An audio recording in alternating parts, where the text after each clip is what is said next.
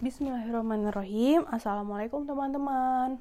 Kembali lagi di podcast aku Dina. Di podcast kali ini kita lanjutin beberes bisnis yang kelima.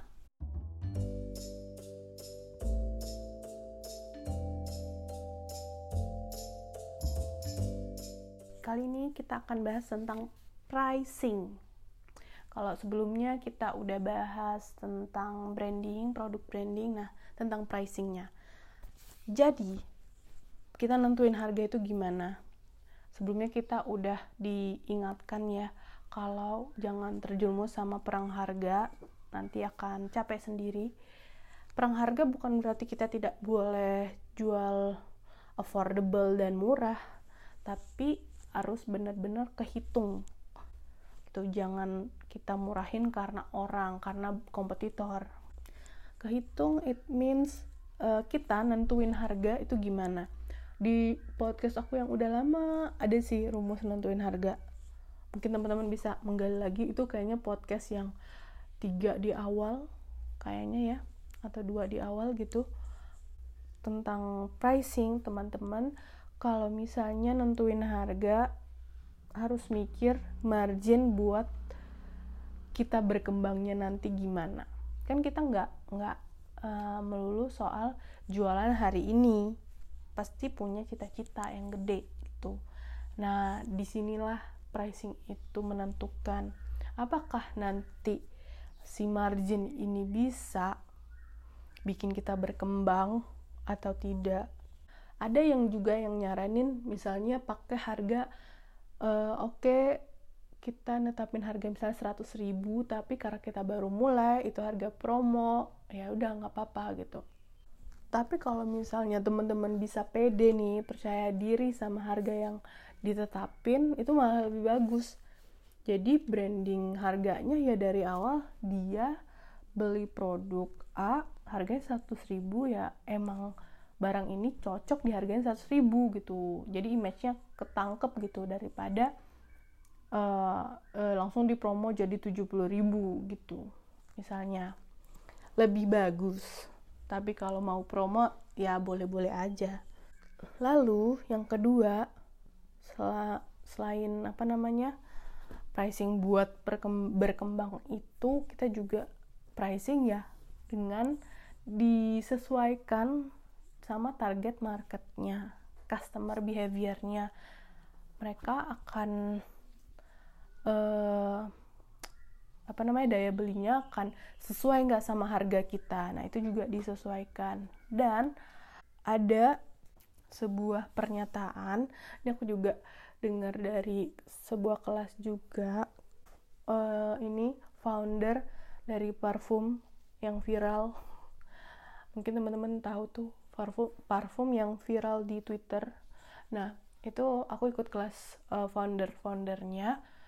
Jadi dia bilang bahwa nggak semuanya itu sebenarnya manusia itu cenderung nggak suka sama produk yang murah gitu.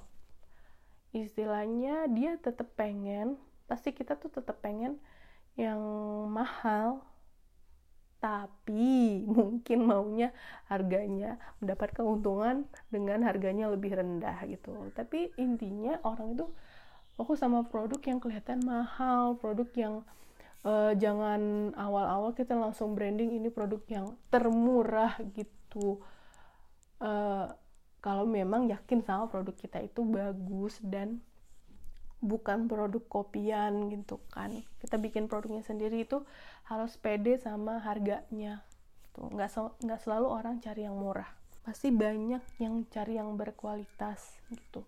Nah terus yang di kali ini juga aku uh, aku sharing beberes bisnis ini bukan berarti disclaimer lagi bukan berarti aku sudah sesuai dengan pakem-pakem ini. Justru karena aku lagi membereskan bisnisku yang uh, penuh tantangan.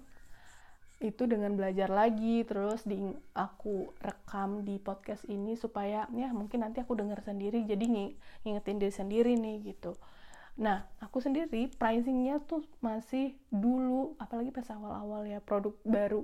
Nggak mikir nggak mikir nanti gimana kalau misalnya udah uh, nambah kapasitasnya uh, kapasitas produksinya bebannya ini biayanya ini. Nah itu kan kita nggak nambah. Cara uh, salah satu caraku adalah benar-benar menseleksi. Jadi udah banyak produk-produk lama yang udah aku tiadakan. Nah uh, yang masih dipertahankan adalah produk-produk yang benar-benar apa namanya best seller gitu. Dan itu benar-benar uh, marginnya uh, apa ya berpacu gitu. Jangan sampai jangan sempet turun lagi gitu sebenarnya. Nah jadi kalau teman-teman udah ada uh, apa namanya udah ada bisnis uh, yang udah berjalan. Nah seleksi aja mana uh, produk yang benar-benar harus di kita fokusin dan yang best seller. Uh, terus kalau nih kalau misalnya misalnya produk best seller teman-teman wah ini salah banget nih harganya gitu kan. Kayak udah nggak bikinlah produk yang kayak modifikasinya lagi dan jadi kita bisa memper memperbaiki harganya gitu jadi bikin produk uh, kayak kita upgrade gitu. Jadi kalau masih ada yang pricingnya belum tepat terus produknya dia udah harus tega sih harus tega mengevaluasi sebuah produk gitu. Satu lagi uh, masih berhubungan sama harga.